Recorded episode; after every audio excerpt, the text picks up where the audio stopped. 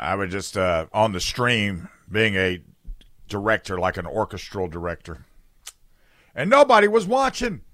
Well, plus I got the got the mic muted. They probably thought I was having a stroke. Okay, there we go. Good morning. Good mon- happy Monday morning. Monday's always a good time. We get to reset and start everything anew, don't we? The GS Plumbing Talk line is 1 800 905 0989. The Common Sense Retirement Planning text line is 71307. Streaming live on the WORD Facebook page. And podcast is now available at the WORD 989 website and on the free Odyssey app. Everybody needs to be getting on that because you know this is di- digital is the is the is the wave of the future. that's what they tell me anyway. That's what they tell me.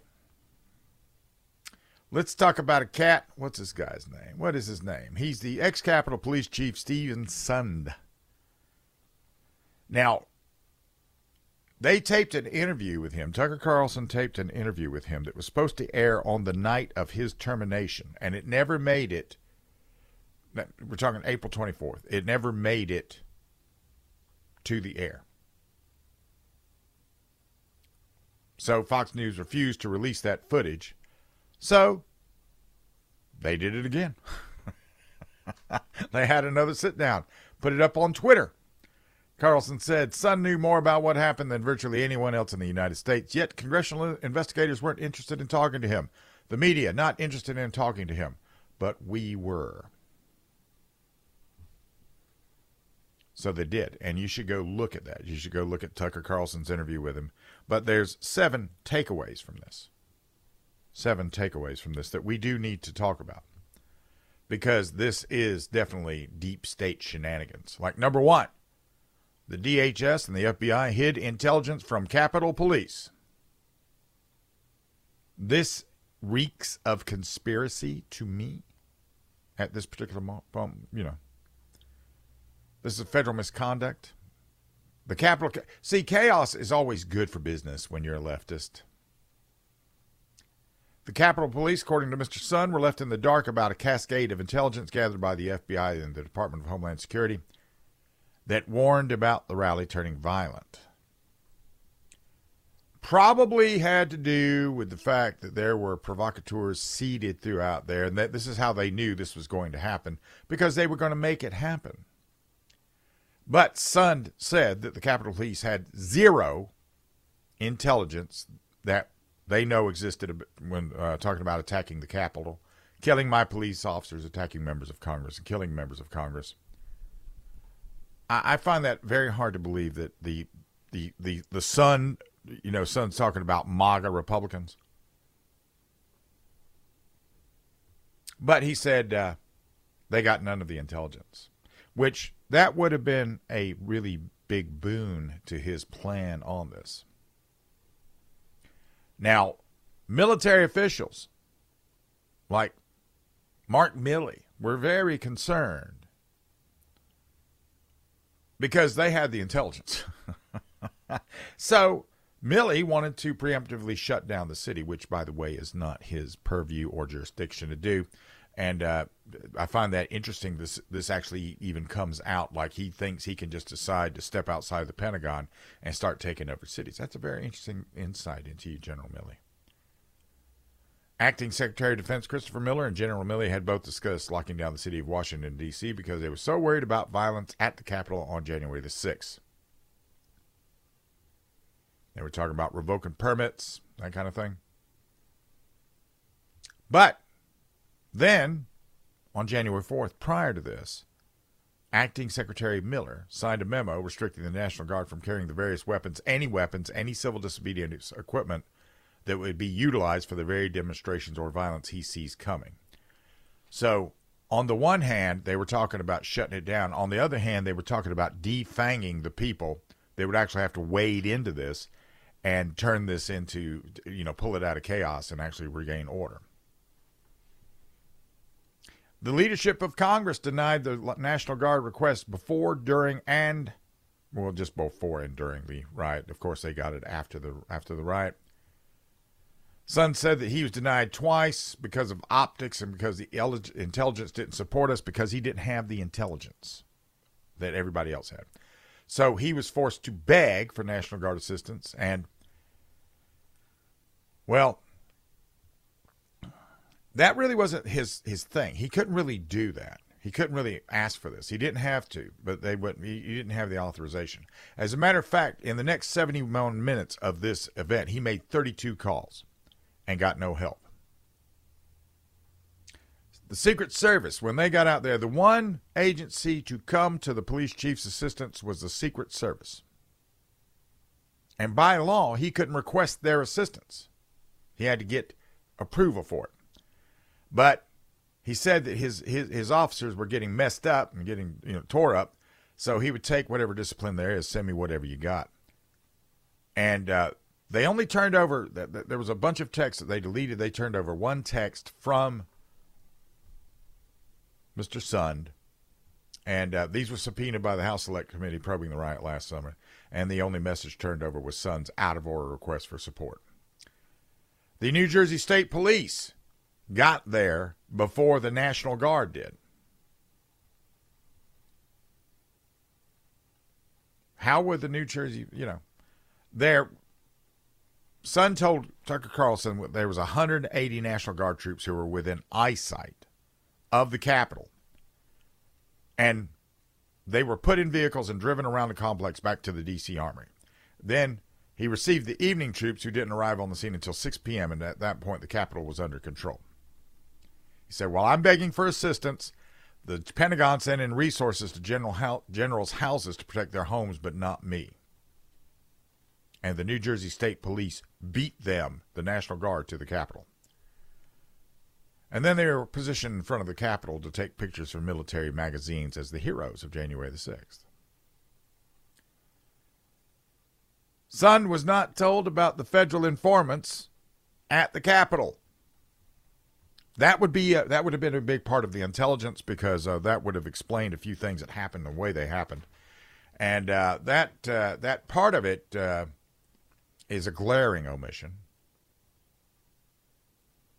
See, this guy, this guy was a, a police chief in most cases.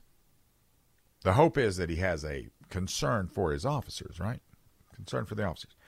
So, um, this was his concern. But if he'd known that there were FBI informants scattered in the crowd doing things, um, that would have put him in a different posture, I think. And we know that the lawmakers didn't want Sund to uh, testify. And he said uh, he fought to testify, but they didn't want him to testify in the Senate hearing. Mr. Sund was excluded from the lineup because he was dismissed from his job as chief of police after the riot.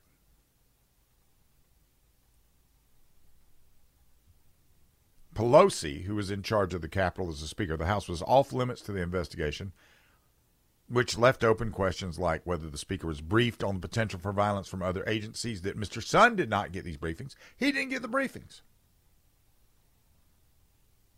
The House Speaker even blocked Republican access to relevant documents ignored by the Democrats on January 6th. So this was all quite orchestrated.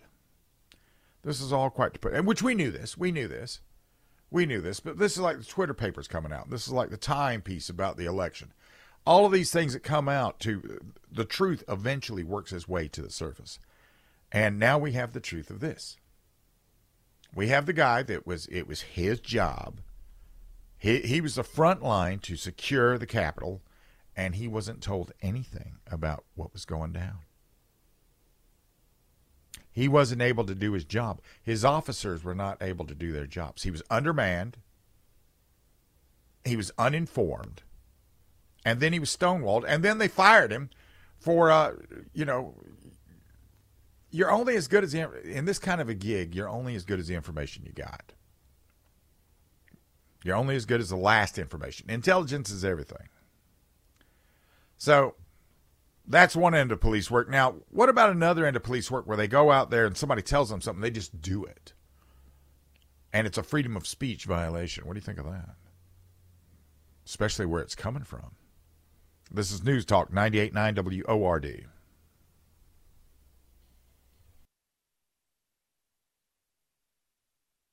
You know, I'm guilty of presumptions sometimes. And I think of the heartland of the United States as being completely shielded from certain things that we see in the blue cities. The GS talking, uh, GS plumbing talk line, excuse me, the GS plumbing talk line is 1 800 905 0989. The Common Sense Retirement Planning text line is 71307. I am streaming live on the WORD Facebook page and podcast, of course, is available on the free Odyssey app. This is coming out of Marion County, Kansas.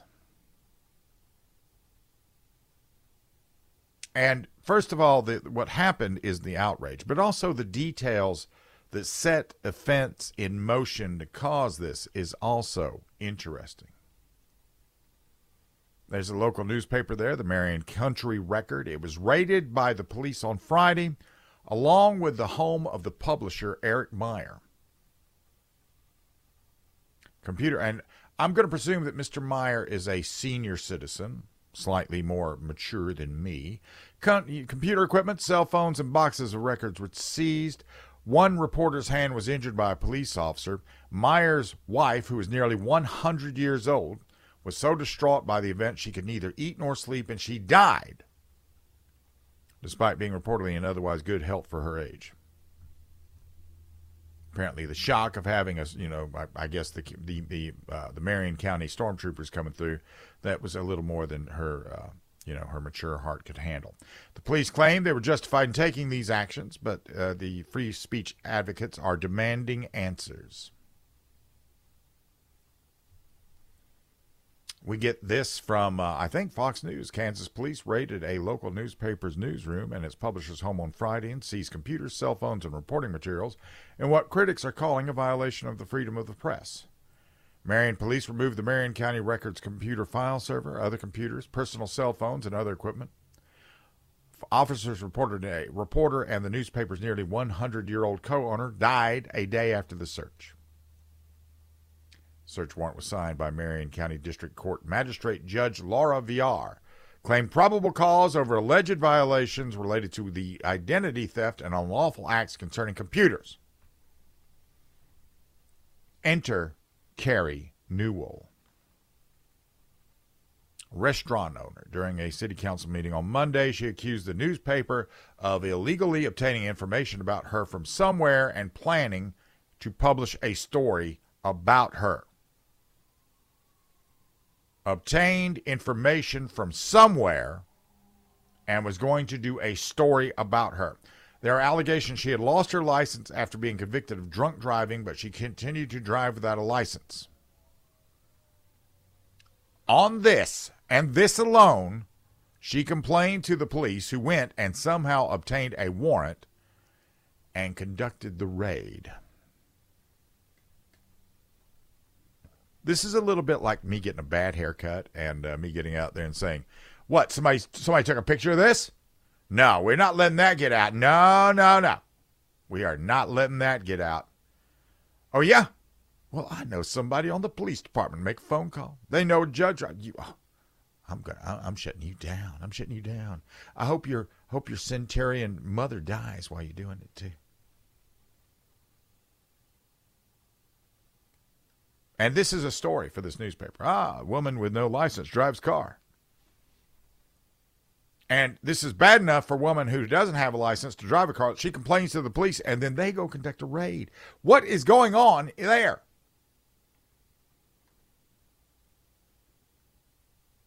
Paper's editor said they initially learned of the story through a tip and they began to investigate. And the tip came from Newell's estranged husband, and the couple is currently going through divorce proceedings. So, why would the paper need to illegal access records of a DUI bust? Because isn't that public record? And how would identity identity theft and unlawful acts concerning computers come into the picture? Were they posing as Kari Newell? I doubt it. Um, and, and here's the thing about this. Um, she posted her loss, you know, she posted on Facebook that she had lost her license.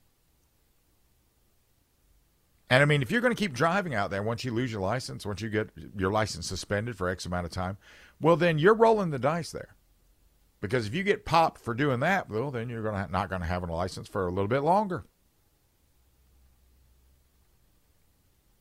So I want to know what are the hidden details that justify this kind of a raid, where you bust in there so hard and you shock somebody, some elderly person, so bad that they die a day later because they're just so overwrought and the shock to their system is bad. Where you're seizing computers and hard drives and all this other stuff because the story is woman has license suspended and keeps driving car. Now maybe Ms. Newell is really popular locally. And maybe she has some contacts and friends on the police force. And she didn't want the embarrassing story coming out. So she convinced the cops to go after the newspaper and a judge went along with the plan. And don't get me wrong, journalists. Uh, yeah, this is this is probably true. Uh, on the text line, they're saying this is how the red flag law would pan out, and it's, it's exactly right. That's exactly right. Somebody makes a complaint, no justification, no evidence, no nothing, and this is what you know. So you're watching a sports a sports event, right? Maybe you hate the New England Patriots during Tom Brady's reign, and you get out there and Tom Brady beats your team at the very last minute, and you're looking at, the TV in front of all these people screaming, "Brady, you're a dead man!" Then later on, one of your relatives, who you sort of have an axe to grind with, she reports you to the cops, and at oh, oh dark thirty, they come to your house and say, "Ah, Mister Doe, we're here today to take your guns because this is exactly what happened to this uh, newspaper." Journalists are not completely immune from law enforcement. But normally, what they do is they issue a subpoena. They don't ride in heavy, they don't ninja up. And, uh, you know, if you got a journalist that's out there and he's a human trafficker, also has a place in the drug cartel, who's also a hitman for the local Gambino family, okay, maybe you go in heavy against him. But if it's just about a story, well, then that's not something you do.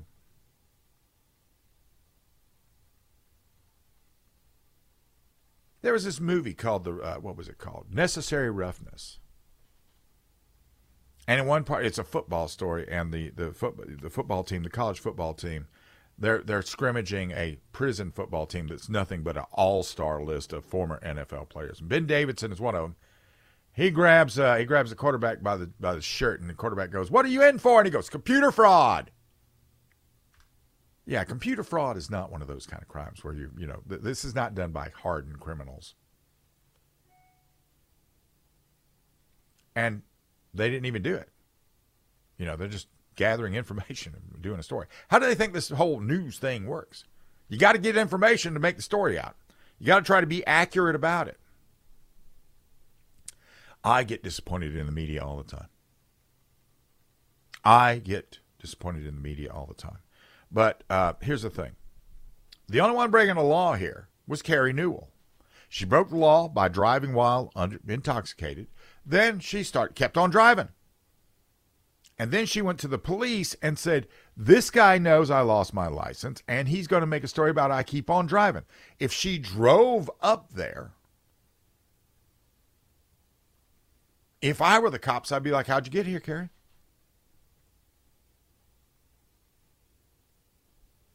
So the media is uh, always disappointing to me, and uh, you know, it'd be great to like go in heavy with a bunch of uh, battle rattle ensconced guys and go through the New York Times just to shock them a little bit.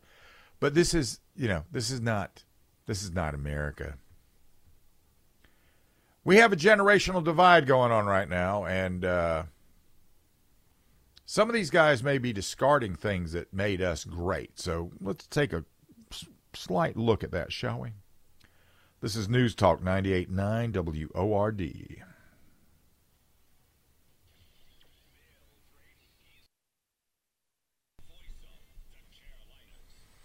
I, I, was just listening to that AP report, and it reminded me of something my father used to tell me when I was a young man.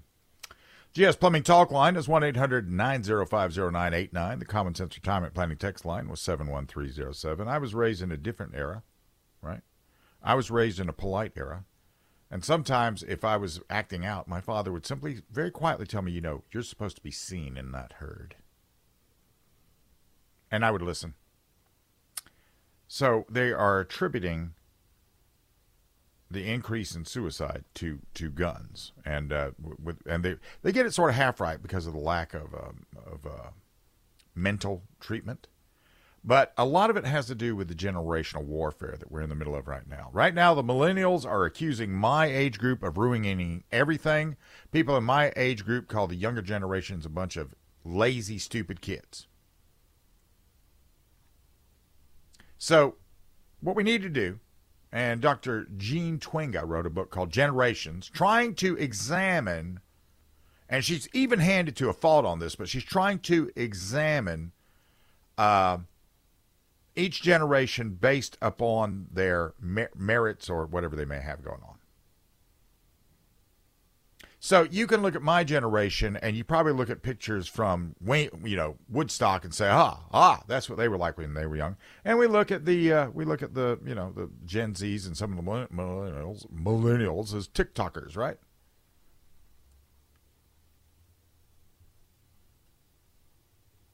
Now, I'm a boomer. I came in on the baby boomer side. We came from the silent generation.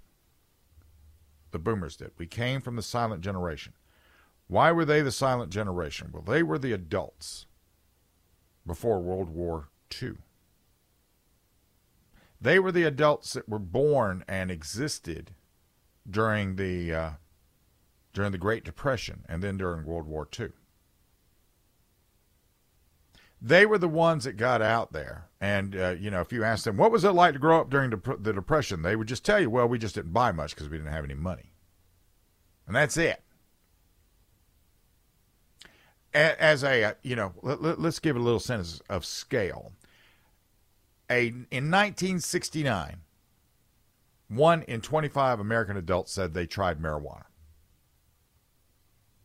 I graduated in 1979. My age group 94% had tried alcohol, 42% of those binge drank, 75% had smoked cigarettes, 62% had tried marijuana. 25% had used amphetamines and 17% tranquilizers, 12% barbiturates, 16% had used cocaine. My generation was kicking it. When we went out and partied, we didn't play.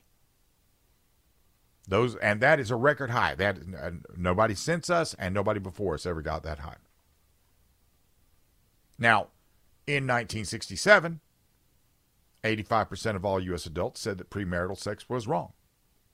By 1979, that was uh, down to 63%. Or, excuse me, 37%. 63% uh, were like, okay, fine, yeah. Now, we had a sense of, you know, individualism, high self-esteem, and – almost an irreligious attitude. But while we were out there doing the individual hard work that goes along with all this stuff, we partied hard and we worked harder. Uh, the people that came from us, the millennials and then Generation X and then Generation Z, um, now they have become they, they become like Skynet. They're aware of their own self worth, I guess. In the 1950s, only 12% of teens agreed with the statement, I am an important person. By the late, late 1980s, 80% of teens claimed they were important.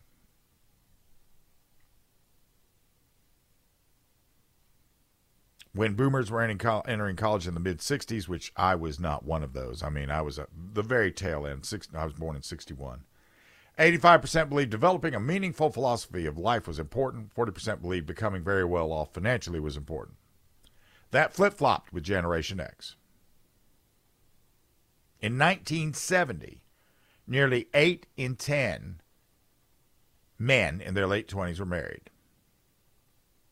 When millennial men reached their late 20s, more than 7 in 10 men had never married. More than four times more millennial women, 1 in 4, had never been married by their late 30s compared to boomers at the same age. So, now women began having fewer children later on in life. And for the first time in history, women in their early 30s had a higher birth rate than women in their late 20s. And this was not, you know, was it due to cl- fear about climate change or that they're broke? Most men, most would mention individual concerns like desire for more leisure, more independence. Some simply said, "I didn't want children." With that individualism, as that continues to evolve out, then you become less and less religious, right? You get away from organized religion altogether. Nearly as many millennials now identify as religiously unaffiliated as Christian, while nearly three times more boomers are Christian than unaffiliated. Gen Z, if you look at them, if you look at them with a with a you know a sub, a objective eye, they are the sum of all the predecessors. They have the cynicism of Generation X, the materialism of the millennials, and the individualism that started with us, the boomers. They are a pessimistic and secular lot, gender fluid a lot, you know, like the Jenners and Jaden Smith and Little Nas X. And some that are actually have, you know, they've done something, but they're more famous for their traumas than their accomplishments, like Naomi Osaka and Simone Biles and David Hogg. And this is you know, the consequence of an online generation. They were raised with minimal moral formations by the institutions.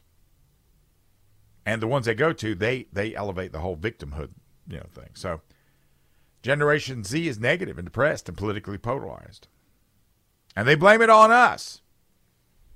And that's why a lot of men my age kill themselves because of the constant attack on simply what they are and who they are.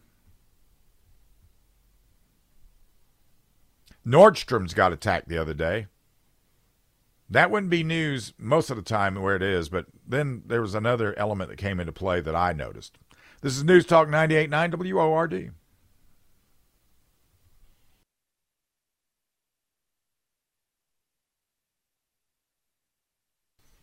I'm going to tell you the most dangerous job to have in the world. Working high end retail in LA. That has to be the most dangerous job in the world. High end retail. Yes, yes, yes. The GS Plumbing Talk line is 1 800 905 0989. The Common Sense Retirement Plan text line is 71307. I am streaming live right here on the WORD Facebook page, and you can pick up the podcast at the free Odyssey app, which all of you should have. Period. So here we have a Nordstrom's at Topanga Mall. Apparently, there was a little reconnaissance that had occurred. And uh, that's a good question on the text line. On the text line, how many of those suicides had their retirement money decimated by this economy? That would do it. That would do it. There's a lot of factors that goes into uh, a lot of triggers for that unfortunate action. We hear this about a group of masked looters. 4 p.m. during the day. They came in, as a flash mob, and they pulled off a smash and grab where tens of thousands of dollars worth of merchandise was taken. And they took the small merchandise that was the high value merchandise. So, when you're a security guard, which they only ever have one, which is stupid, uh, when you are the lone security guard, here's the lone security guard. He comes up to one of the looters, and the looter pulls out a can of bear spray.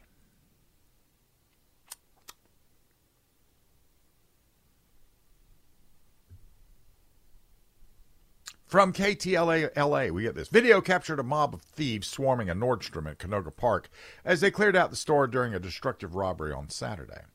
Video captured the chaos as a large number of masked thieves clad in black clothing scrambled around the store, grabbing armfuls of designer clothing, purses, accessories, and much more. LA police received reports of the mass robbery at the Westfield Topanga Mall around 4 p.m. Here you have a very orchestrated, huge attack. They knew just where the merchandise was to go after. They selected the designer purses and the luggage and the jewelry. These will be easy to sell, right? And they had a they had transportation hooked up too. This was a logistically sound operation. Nobody got left behind at all. Now, we're hearing all the right words from all of the applicable authorities. Newly elected LA Mayor Karen Bass called the looting spree absolutely unacceptable. And they have to be held accountable and promised the LAPD would fully investigate and work to prevent those attacks and, on retailers from happening again in the future. The, you know, the, the, LAPD who has fewer officers than they're supposed to have. LAPD is so bad right now in Beverly Hills. Beverly Hills has been uh, organized by the citizens of Beverly Hills into defensive grids. They have cornered the market from the one gun shop in Beverly Hills. They bought all the guns he has, and they are now, and they're also hiring uh, security. So right now, if I was, if I had some money to invest, and if somebody wants to, uh, somebody wants to bankroll me, let me know. Uh, if I had the money to invest, I would start my own little private security firm in Beverly Hills right now today. I would give up this life of show, and I would go out and I would do that because I'd be making bank right now. In a separate statement, the LAPD said they will exhaust all efforts to bring those responsible into custody and seek criminal prosecution. Except when they get in front of the prosecution, first of all, they don't even know who these guys were because they were they were masked. So how do they know how much they stole? What if they only stole nine hundred forty nine dollars and ninety nine cents worth? What, what what if that's what they did? This is this is happening all up and down the West Coast, and yet, how often do we actually hear about somebody being arrested in one of these uh, smash, flash, and grab things that go on? I don't ever hear about it. They have the security camera footage, and they could get some pictures of the eyes, and supposedly facial recognition technology can do a lot with a picture of somebody's eyes. Did the vehicles have license plates? You know, did we get those? You'd think they could track down the getaway drivers. But if they catch them, what are they going to do with them? So if they got away with more than $1,000 worth of merchandise, well, they would be charged. They probably would be charged with nothing more than a misdemeanor and released to go take down the next store on their list. They're, they're not even going to sit there. This is justice reform in action. This is what it enables. They all need to be repealed. The police need to be significantly beefed up. Although I'll tell you what I'm going to do here. I'm te- well, I can't. We don't need to do it here. We don't really need to do it here. But I tell you what we should do though. Anyway, I need to get. Uh, I need about four or five more veterans. We'll get. We'll get kitted up. We'll go out to Beverly Hills. We'll we'll become a security team for some millionaire billionaire, and we'll be making bank and just sitting around, and we'll be watching the other places getting hit. Now, I'll tell you what's going to happen, though, because people are getting tired of this nonsense, right?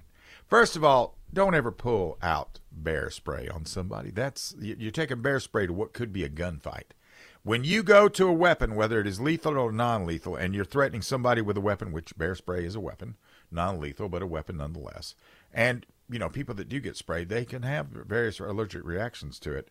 Um, you are entering another realm. If somebody's going to come in on something like that and it's going to become an armed robbery, you have entered into a violent crime.